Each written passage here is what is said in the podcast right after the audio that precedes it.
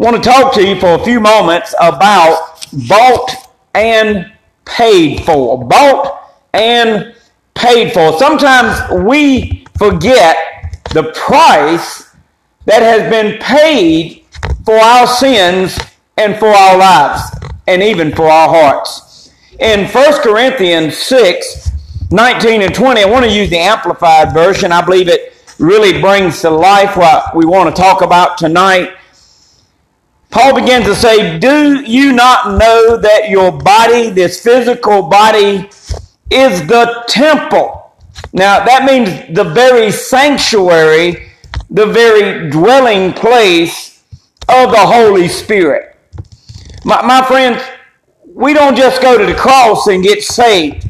We down that cross to self, and then we deny ourselves and we pick up our cross and we follow Jesus. And God gives us at that same time not only salvation, but the precious Holy Spirit of God. Why? Because we're going to need it. If we're going to walk the Christian life, God wants us to live a life of victory. Not a life of rules and regulations, but a life of victory and direction and instruction and information to help us grow. Not rules and regulations, but direction and guidance and information that's going to help us grow. But do you not know? Paul says, Have you not yet comprehended that this body that was once given over to sin now belongs to God?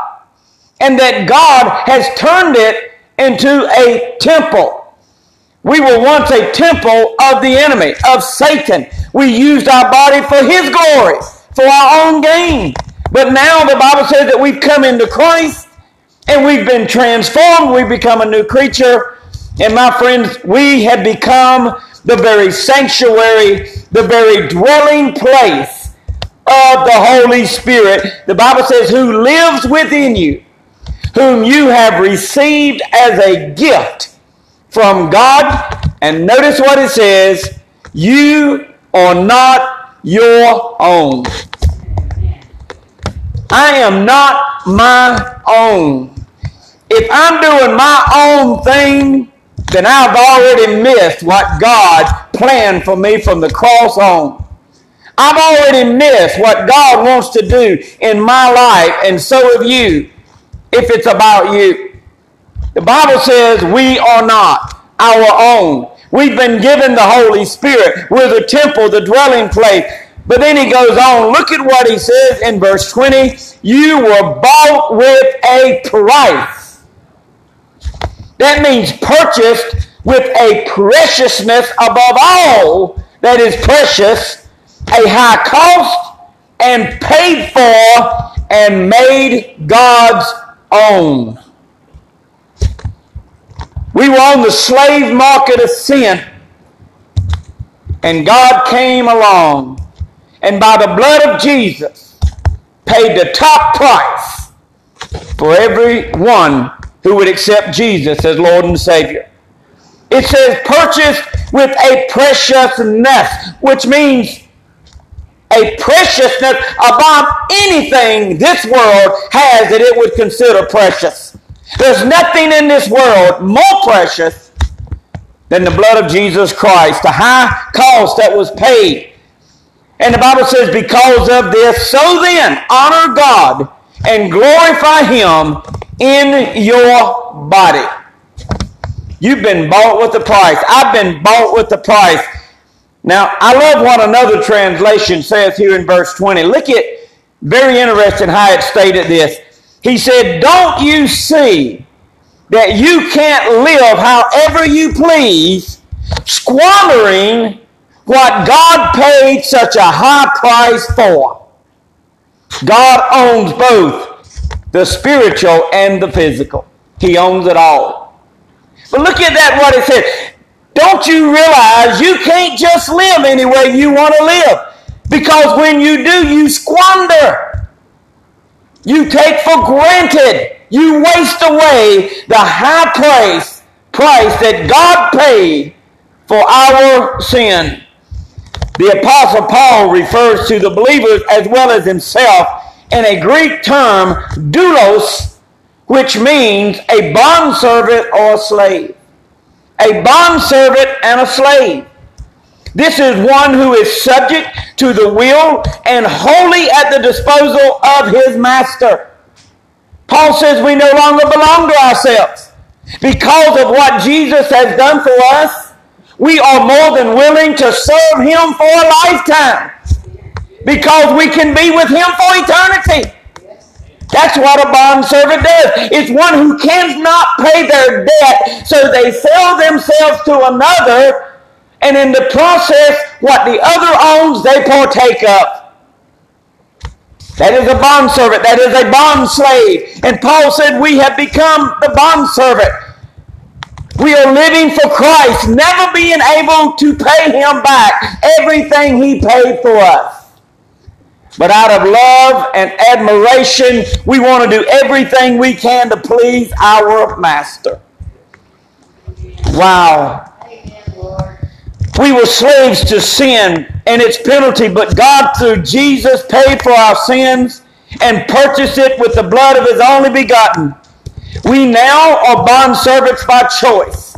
We want to serve Him because we realize what He did, the price that He paid, what it cost to get us out of sin, what it cost to give us victory, what it cost for our salvation.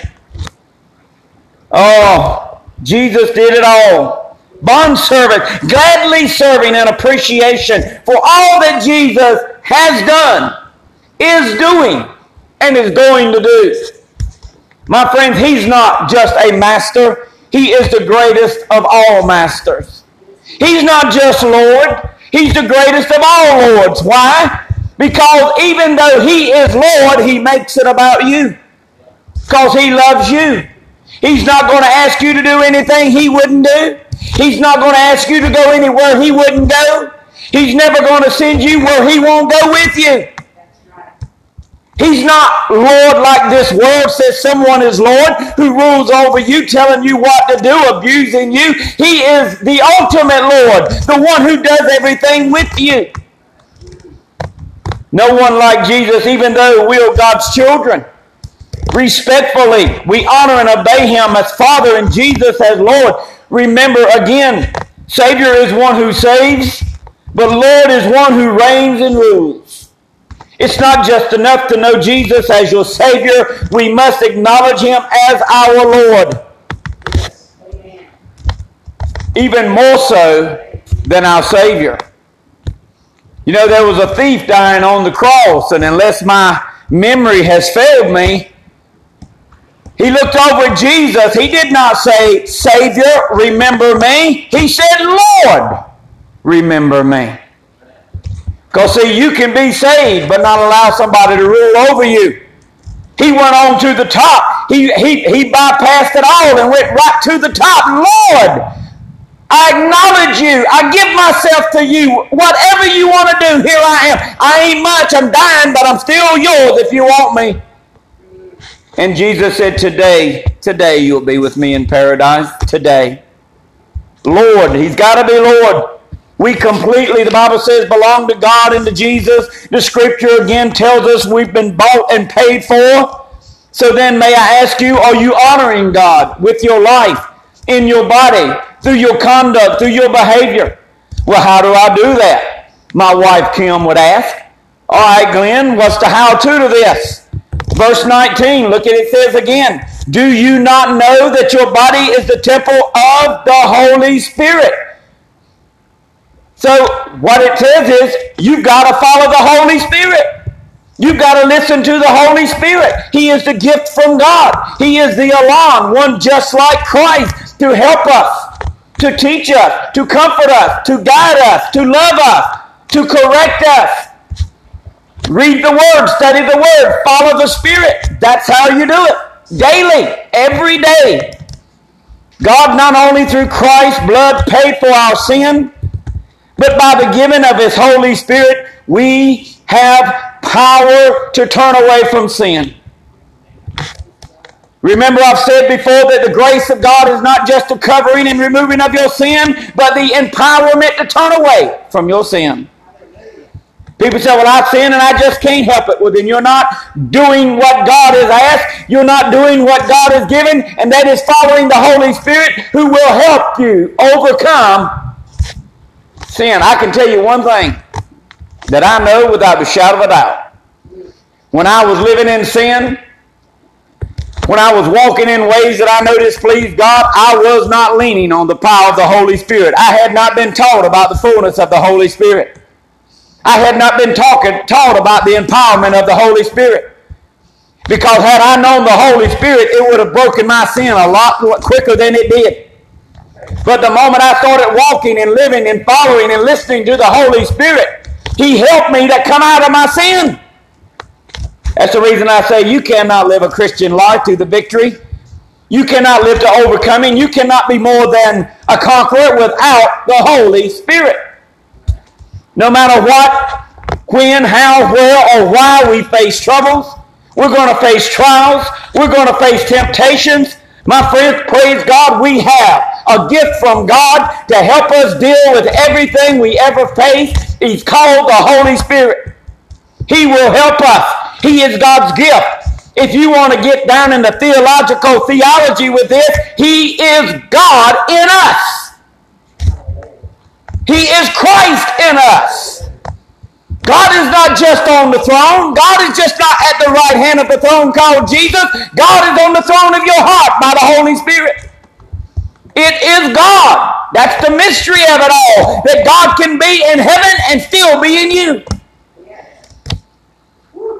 It's not God just sending a spirit, it is the Spirit of God in you, helping you, helping me to overcome sin, walking in victory, overturning darkness. It is God in us by His Holy Spirit. No matter what. I got to stress that. No matter when, no matter how, no matter where, no matter why, what we face, we've been given a Holy Spirit to help us overcome. We study we read, we meditate on God's Word to build up our faith, to build up our wisdom, knowledge, and understanding.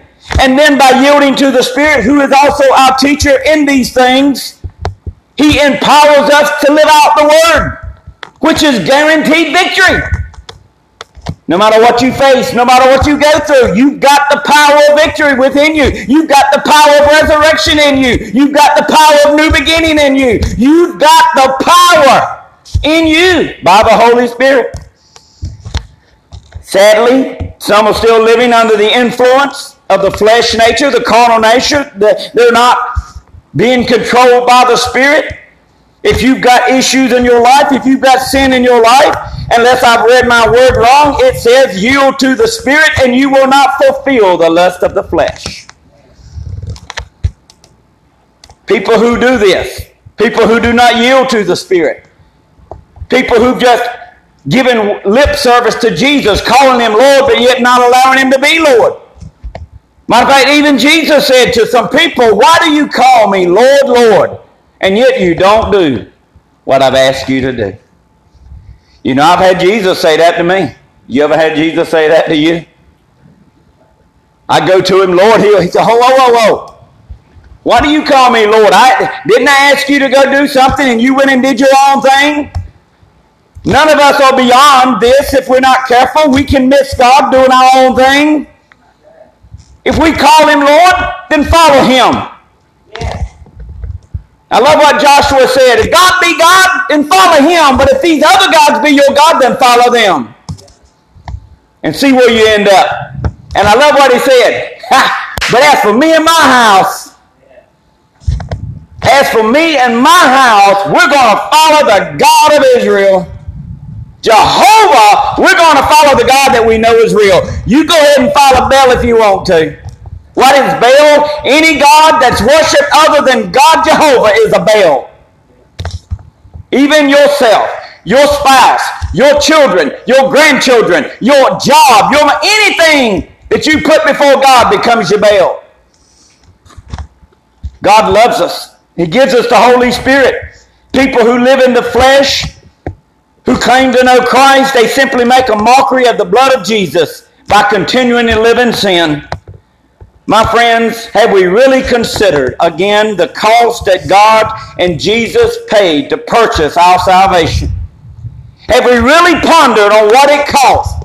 The stripes that he bore that we could be healed. The chains that he was chained in so that we could be delivered. Have we considered the price of our redemption? You know, my daddy, Curtis Mills, taught me many years ago. He said, No matter where life leads you, son, don't ever forget where you came from. Hear me tonight. Don't ever forget the cross where the blood was shed so that you could be saved.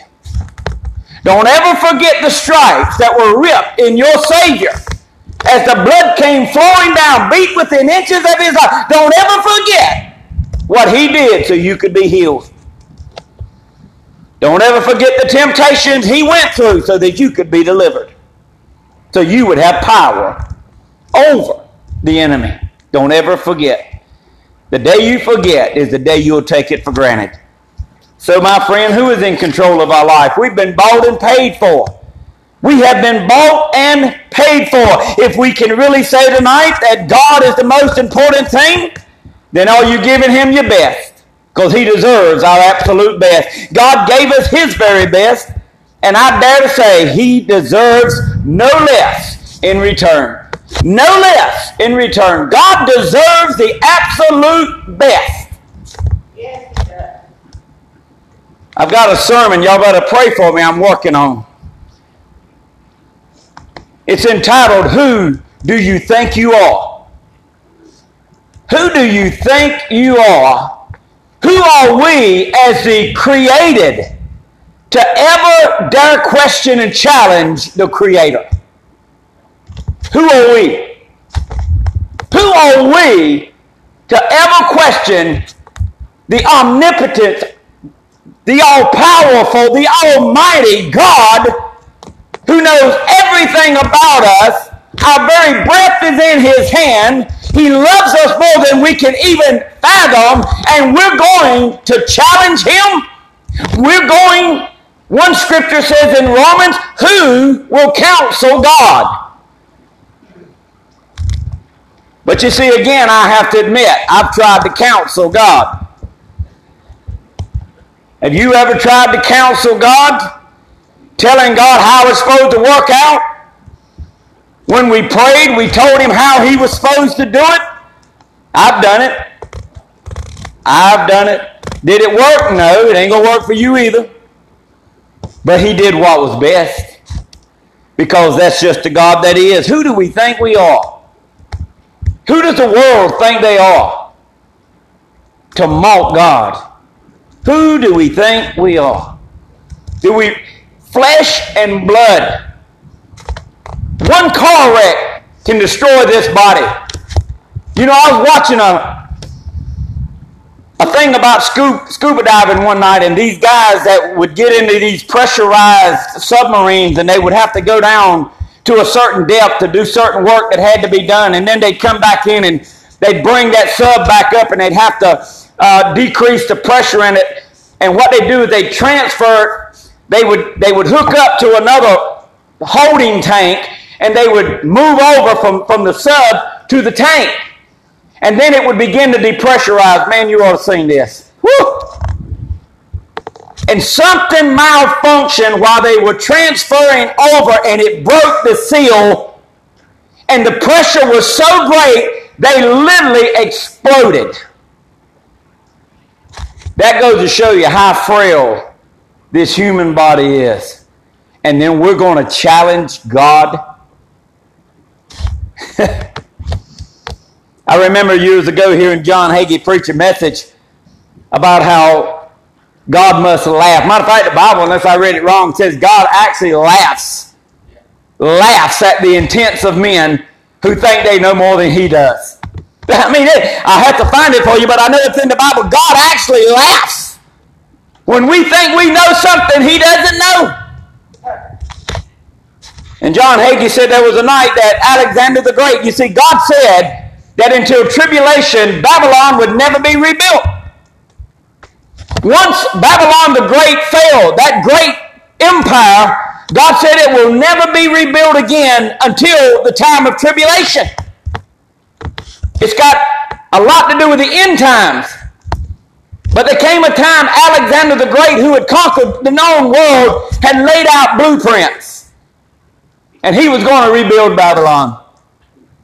Because he knew more than God knew. Maybe, I don't know, maybe somebody forgot to read it to him. Maybe somebody did and he was going to prove God wrong. But he laid out the blueprints. And he was going to sign them off the next day to get it started. And he died that night. One night prior to signing off. You know what? I love what John Hagee, the way he said it. He said, you know, God was probably up there in heaven just wringing his hands and Jesus, what are we going to do? Alexander's going to rebuild that city that I said wasn't going to be rebuilt. What, what are we going to do, son? Alexander the Great is going to rebuild Babylon. And, and I told everybody it wouldn't be done until the end time. Son, what are we going to do? He said it won't like that at all. He said, let me tell you what God did. God said, and put it out. Well, that was Alexander the Great. Well, in our lifetime, we had another who tried it. His name was Saddam Hussein. He was going to rebuild Babylon. Where is Saddam Hussein at today? Who do we think we are? We've been bought and prayed for, and that same God who is all powerful is all loving. And He deserves the best. He deserves the absolute best. He gave His best, He deserves the best. You know, He gave His Son to die for us, and in return, all He's asked us to do is live for Him, and everything we do for Him is going to bless us. You'll never do anything for God that He won't bless you. The Bible says He will not be a debtor to any man. I've never heard of another master like that. He, God said, even though I own you and everything about you, all I want to do is bless you. That's an awesome God. God said, if I ask you to do something, it's going to bless you. If I ask you to give up something, I'm going to give you more in return. If I ask you to love somebody, I'm going to have you loved even more so. Who could ask for a greater master than the one that we have in Jesus? I don't get it. What does this world have to offer that is greater than serving the Lord? Some Christians are guilty of what I call spiritual breach of contract. You made a deal with God at the cross. Kept up his end of the deal. But have we? Wow. That contract was signed in blood, my friend. We were on the road to hell without a hope and a prayer. God came along and bid the highest price, the blood of his son Jesus, and signed it in red. And we agreed at the cross to be His and to serve Him and to love Him and be obedient to Him, which is only going to bless you. But how many tonight would be guilty of spiritual breach of contract? We've accepted God's love, His grace, His mercy, His salvation, and His forgiveness, but yet we walk in the position of master ourselves and not servant. We're still the master of our destiny. We're still the Lord of our life. We still what we want to do. We don't take in regard to what He's asked us to do. We don't walk in obedience to His word. That's a breach of contract. Many expect the blessings of the relationship, but will not yield themselves to the Lordship of Christ. Their conduct, their behavior, their conversation is filled with sin and disobedience and rebellion. My friends, the Word of God tells us that God is omnipotent. He is not ignorant to our ways. In Galatians 6 7, look at what it says. Be not deceived, God is not mocked. For whatever one sows, that will he also reap. Woo!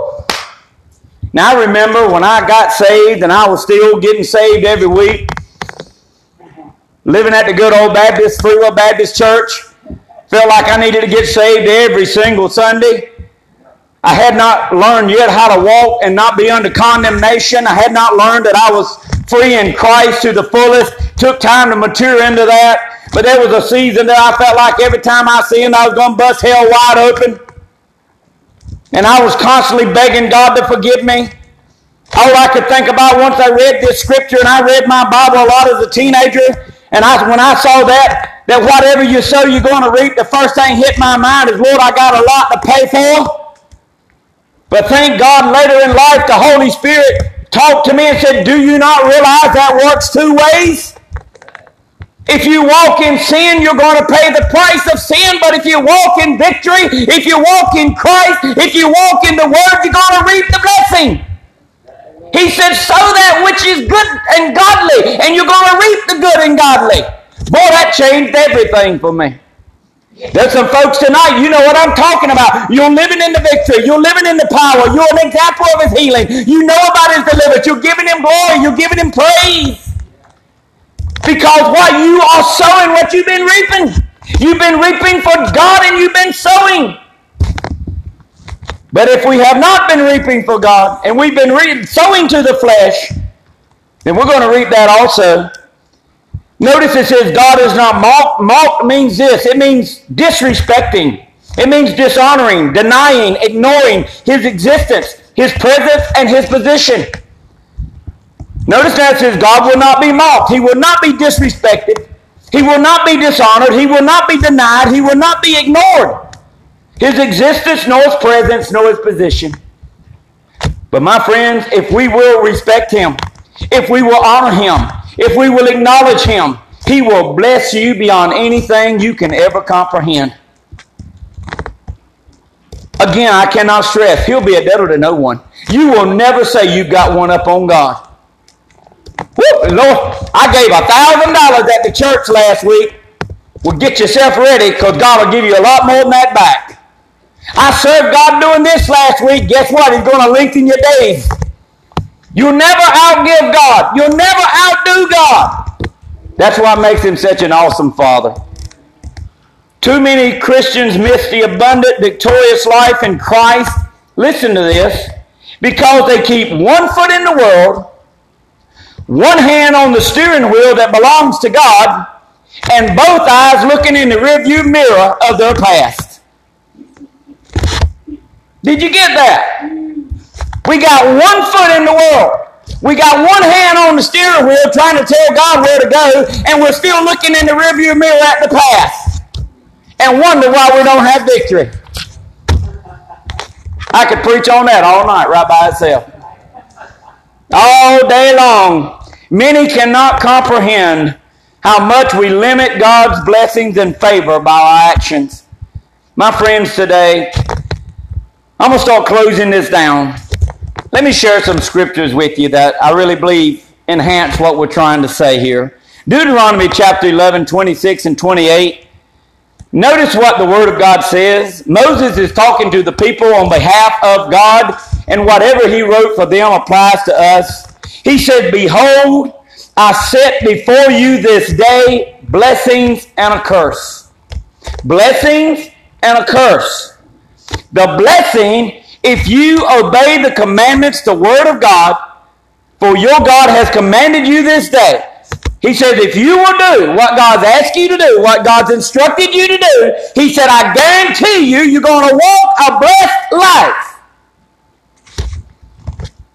But then he went on, the curse, if you will not obey the commandments, the word, the statutes, the principles, the standards of your God, but turn aside from the way which I have commanded you this day. Look, what are you going to turn aside to? To go after other gods, which means self interest.